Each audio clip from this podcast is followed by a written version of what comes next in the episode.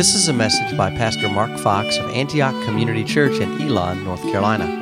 For other sermons from Antioch, you can visit the church website at antiochchurchnc.org. Now, let's turn our hearts to the Word of God.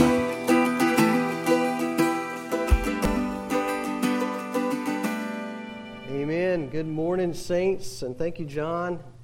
So last week, you remember Abraham believed God, and it was counted to him as righteousness. Key verse, key principle, core understanding of who we are as followers of Jesus. We're people of faith, not people of works. Faith comes before works. Works follows faith to, to, to make sure that your faith is real. There should be works that follow it. But we're not saved by works, we're saved by faith. And God, last week we saw where God promised Abram a people. He said, Abram, you're going to have a son. It's going to be your own offspring. And today, God promises Abram a land, a place. He says, This land is your land, as the folk song used to go. And then Abram utters a, a, a faith question. I think this is a faith question, not a doubt challenge. Anybody know the difference? Big time difference. A faith question says, Help me, Lord. I don't understand. Help me. I believe. Help my unbelief. And Abram says, How am I to know that I, I shall possess it? And this promise that God gives him is going to come at a very high cost. Let's look at this passage today under three main points covenant cut, suffering and salvation promised, and redemption won. If I told you to go home and take five animals that you own, bear with me here a dog, a cat, a gerbil, or a guinea pig. I know some of you have guinea pigs. A parakeet and a goldfish. Go home, cut them in half, lay the pieces side by side across from each other. If I told you to do that, I wouldn't blame you if you got up and walked out right now, you know, and called the SPS, SPCA and called the police and everything else you need to call to report me for asking you to do that because that is unthinkable for us to do. But it wasn't a big deal for Abram to be told to take a, ga- a cow, a goat, a ram, a dove, and a pigeon and cut them in half. Not the birds, but cut the rest of them in half and lay them side by side because in that land where he was now, in Canaan, and in the land he had come from, Mesopotamia, that was the way you made a promise. If you had a serious promise that you needed to make with someone, then this is how you did it. You cut these animals in two, and then both parties would walk between the bloody pieces, a gruesome path of promise. And what you're doing when you do that is you're saying, May my life be like their life if I don't honor my word to you. May the same thing happen to me that happened to these animals if I break my word. It was a serious covenant. You know, it's interesting because each of these five animals that Abram was commanded to cut or to use as sacrifices are the very same animals that will be used when? During the sacrificial system. It started with Moses and ended when the temple was destroyed in AD 70. And the Jews still say, oh, yeah, we're going to rebuild the temple one day and we're going to start having those sacrifices again. But this was, this was a centuries long practice right? Until Jesus became the perfect and the final sacrifice. This day in Abram's life reminds us that since the fall, when God covered Adam and Eve, right, with animal skins, which required the life of those animals, that since that time, the covenant we have with God is a blood covenant. In fact, as Hebrews 9:22 says, without the shedding of blood there is no forgiveness of sin. So, this is how a covenant was made. Something had to die. And praise God, that something eventually became a someone, the only one, the holy Son of God, the perfect sacrifice, so that there never needed to be a, a, sacrifice again. Look, the Son of God is our perfect high priest, will enter the holy place, but not like all the other priests, Hebrews 9, who entered with blood not their own Jesus entered the sacrifice as the priest and the sacrifice. And that's what's happening here. A covenant's being cut. In verse 11, you see the birds of prey came down to devour the dead animals, but uh, Abram dro- drove them away. What is this? Uh, nobody knows for sure, but what some people think is this was portending, this was looking forward to the time when the people of God would be attacked, right? But God would come to the defense of his people. So then the sun goes down, and as I told the children right then, Abram fell into a deep sleep. And, and interesting, it says, a dreadful and great darkness fell upon him.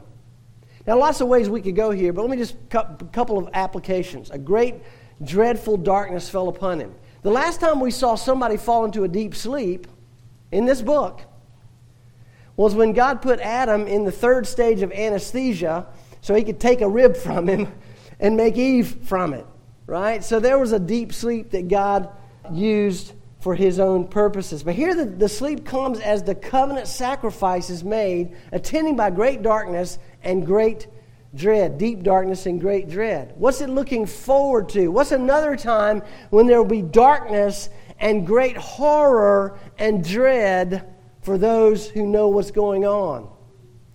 Everybody said the cross. Right, on that Friday when Jesus was crucified, he was nailed to the cross at 9 a.m. We're told that. And then at noon, there was darkness over the whole land for three hours.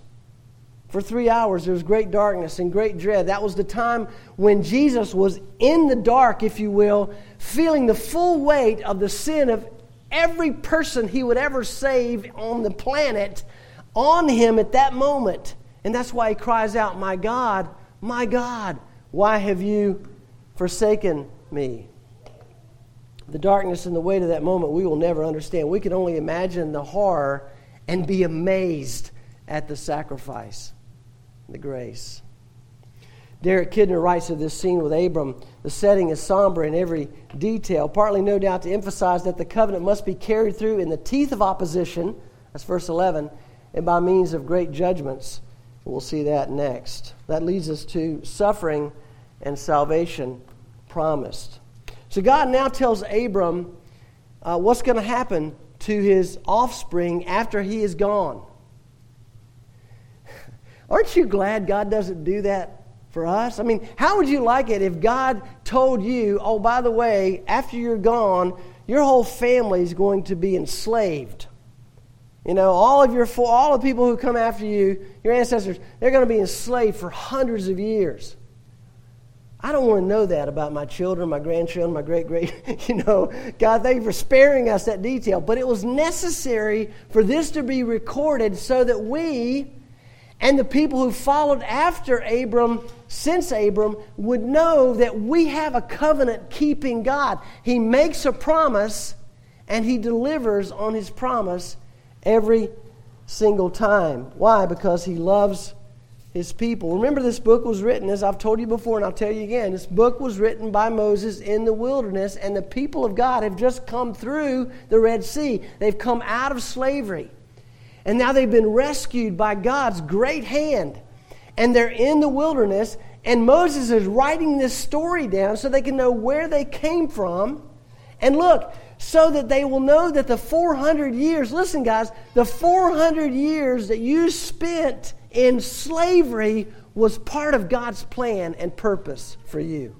Everybody understand that? Slavery was not a oops, you know, God said, ah, I took my eye off the ball for just a second and my people got enslaved. What am I going to do? It was his plan and purpose. And we'll talk more about that later in the sermon, why it was his plan and purpose. I told you last week that someone said to me recently his life is based on the belief that good things happen to good people. We know that as karma. You see dumb bumper stickers by you know, the elite liberals who it says, My karma ran over your dogma. Very funny. But there's three things wrong with that foundation of faith. The three comments I'll make. Number one, there are no good people. Hello. There are no good people. We're all sinners at birth, separated from God. That's why when the rich young ruler comes and says, Good teacher, you know, what must I do? Jesus says, Why do you call me good? No one's good except God alone. Jesus asked the rich young ruler that for two reasons. Number one, to make him understand that no one's good, including you, rich young guy. You're not good. In fact, the only one who is good is God And are you believing by this question that I am God, the Son of God? Why would you call me good unless you see me as Son of God? And clearly the rich young ruler didn't because he walked away sadly when he was asked to believe that affected his pocketbook. Number two, problem with karma is bad things happen to all people because of sin. We live in a broken and fallen world. Right? But number three, I love this. All things, everybody say all. All things work together for good for only one group. Those who are called according to his purpose. Romans 8 28. That means trials, that means tribulations, that means sickness, that means death, that means suffering, that means bankruptcy. All things work together for good according to God's plan and purpose for those who are called by Him. Amen? Next, God promises that the nation that afflicts His people will be judged. And I love this. And His people, He says, will come out with great possessions. Now remember, this is after the, the Exodus, but this was written, I mean, this happened long before the people were enslaved. God is telling Abraham, you know what? Your people are going to be enslaved, but they're going to come out of that enslavement with great possessions. And remember when God met Moses for the first time? Or let's put it another way when Moses met God for the first time at the burning bush, and God told Moses then, You're going to tell Pharaoh, he's going to let the people go, and they're going to plunder the Egyptians. That's what the word says there in, Exodus, I believe it's chapter 3. They will plunder the Egyptians. And that's exactly what happened. They took all the gold and silver, and all the neighbors, all their neighbors, the Egyptian neighbors, gave it up freely. God put it on their hearts. Right? So then God tells Abram, by the way, Abram, I got good news, I got bad news. The bad news, you're not going to possess the promised land with your people. Okay, that's going to happen a long time from now. I mean, you're in the promised land now, but it's not really the promised land because it needs to be conquered and it's not going to happen for a long time. You're not going to possess the promised land, but you will die at a good old age and you will die in peace. Now, think about that, saints. I mean, if you were promised that you're going to have trouble in your lifetime, but you're going to die in peace, how many would take that? I hope we all would. But see, what happens is a lot of times we Christians are saying, no, no, no, I want peace and prosperity and all the good stuff now. And look, if I die in a horrible way and it's painful and it's awful and I'm, you know, I'm, I'm scared to death, that's okay. No, it's not. No, it's not. I'd rather have the trials and tribulations and hardships now and the peace that passes understanding at the moment when I need it most. When God literally picks me up from that car seat and takes me to my place of rest where it won't be a bed. Hallelujah. We won't have to sleep in heaven, but I'll wake up in his presence. And that's what God says to Abraham You're going to wake up in my presence, you're going to go to sleep in peace. Trials and tribulations, yes. So he promises him a, a, an easy death, but not an easy life. You know, that reminded me, when I was thinking about that this week, it reminded me of Acts where Paul and Barnabas are coming back from their first missionary tour and they're encouraging the people in faith, people who'd come to know Jesus. They're encouraging them, saying, Through many tribulations, we must enter the kingdom of God. Acts 14 22. Phillips Brooks was one of the great American preachers back in the day. I don't know if you've ever heard of Phillips Brooks. It's Phillips with an S on the end, Brooks. And, and he said this this is a great quote from Phillips Brooks. He said, Do not pray for easy lives Pray to be stronger men and women.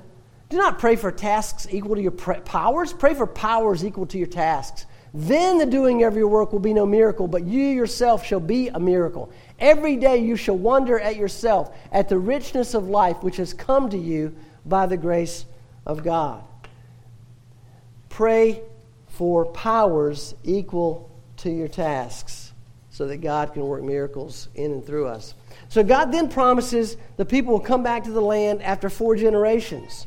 Now we think of generations as like 20 years, right? 20, 25 years. But during the time of the patriarchs, a generation was 100 years. Those guys lived a long time. And so he's saying in four generations, 400 years, your people will come back to the promised land. And then he says something interesting. You see that in the text? Anybody wonder about this? For the iniquity of the Amorites is not yet complete. You see that? It's in verse 16. For the iniquity of the Amorites is not yet complete. What does that mean? The Amorites were very wicked people, and they're living in Canaan now when God is speaking to Abram, and they will be living in Canaan when Joshua and the people cross the Jordan. These are very wicked. In fact, they're so wicked, I can't even tell you some of the things that they practiced because it's not, it's not good for children to hear these things. But one of the things that happened with the Amorites was they practiced ritual child sacrifice. Not too far off of what America has been doing since 1973. But they also practiced many other abominations that, again, I can't mention. God gave them, here's the point God's making here I'm giving these guys a long time to repent because the fullness of their sin has not yet happened. But when the sin loop is complete, I'm going to send Joshua and his army across the Jordan, and they're going to find the Amorites, and they're going to absolutely destroy them. And you know, if you read in Joshua's uh, book, you know the only time when someone asked God to make the sun stop in the sky, you remember that? And it stopped in the sky for basically a day. And this has been scientifically proven that there's kind of a day missing in the calendar way back in. So, so he, was t- he was taking on the Amorites. This is when he was taking the Amorites to task. And he, he was running out of daylight. And so he says, Sun, stand still. And God gave him favor to stop the sun in its place and then God gave him favor by sending some little heaven sent hailstones on the Amorites. In fact, the word says that more people died from the hailstones that came from heaven than from the swords that came from the men of Joshua. And the Amorites were finally and completely destroyed. So, guys, listen. Think about this. The Amorites were given hundreds of years to repent, and they were surrounded for hundreds of years by people who knew God. They saw the testimony. They saw the life that was changed by God. They saw these people who were different than they were and it didn't make a bit of difference. And you know, sometimes we wonder I mean, we're living as Christians in Alamance County, we're surrounded by people who could not care less about us and our God and our church and our Bible, and they think we're fools. And Paul had a word for those who refuse to come to God in Romans 2. He said, Do not do or do you presume on the riches of his kindness and forbearance and patience, not knowing that God's kindness is meant to lead you to repentance. Ham writes, the kindness of God for 400 years and more than that is meant to lead you to repentance. And yet they would not come. Derek Kidner wrote, Until it was right to invade, God's people had to wait. Until it was right to invade, God's people had to wait, even if it cost them years of hardship and suffering. God promises a, a peaceful death. He doesn't promise us a peaceful life. And finally, we come to the best part of the story. Children, I talked to you a while ago, and I listened carefully for the promise. Right? This is, this is a pretty powerful section. This is the most beautiful part, although as you read it, it doesn't seem that beautiful, does it? It seems kind of strange and maybe a little grotesque. But when there's no daylight left, the sun's gone, it's totally dark, Abram had a vision. What did he see? A smoking fire pot. Just think of a big black cauldron with fire in it and smoke coming out of it, and a flaming torch, right? And what is he, what's, what's going on? Who, what's he seeing here? We talked about a Christophany, Melchizedek, maybe a Christophany. Well, this is clearly a theophany. It's not Christ. This is God in the midst of his people with Abram in the, in the, in the, in the symbolic picture of fire and smoke. Remember, and again, Moses is writing to the people who came and they're in the wilderness. How are they led in the wilderness? A pillar of, not by day, a pillar of cloud, and by night, a pillar of fire. Remember when Moses went up on the top, of Mount Sinai and he was to receive the Ten Commandments? And it says in Exodus 19, now Mount Sinai was wrapped in smoke because the Lord had descended on it in fire. so this is God, and Abram is witnessing God in this covenant. And what's so important and amazing about this is that this is a unilateral covenant. That means God's by himself making this promise. Anybody ever been to a wedding and seen the husband and wife get married and they say their vows, make a promise, and then what happens? You may now what? Kiss your bride, and then they turn and they're announced to the, to the congregation, and then they both walk down the aisle, don't they? That's the way it's supposed to work.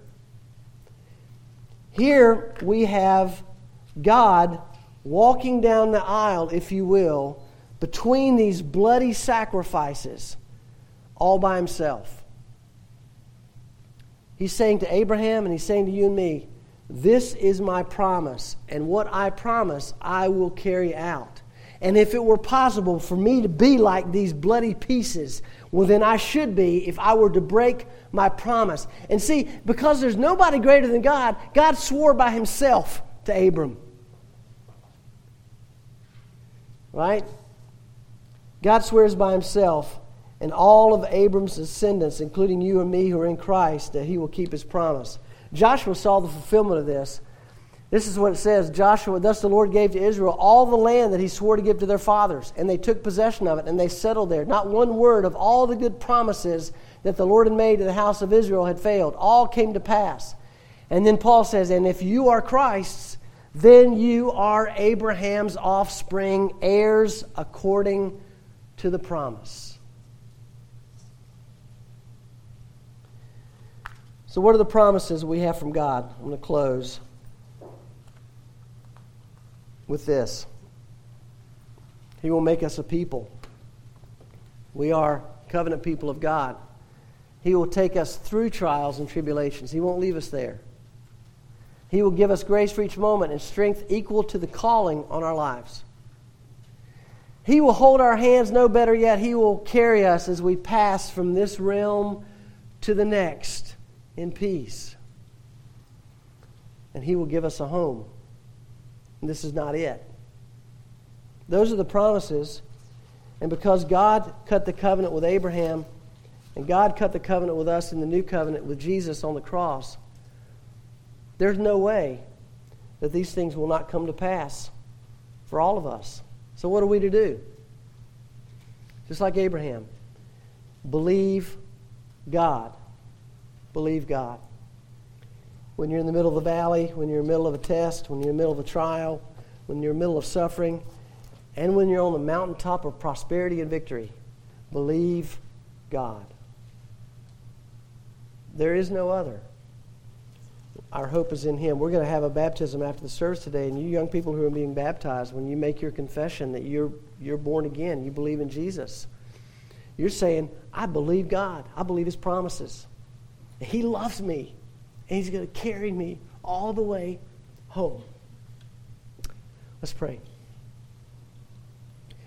Father, we're thankful that we serve a covenant keeping and a covenant making God who is willing to walk through the covenant by himself, just as one day he would send his son by himself to be on the cross by himself, separated from God for just that moment, so that he could pay the price for our sins, so that he could promise us and carry that promise to fulfillment promise us an eternal home and promise us a life, though filled with trials and tribulations, a life filled with joy and peace and glory in God.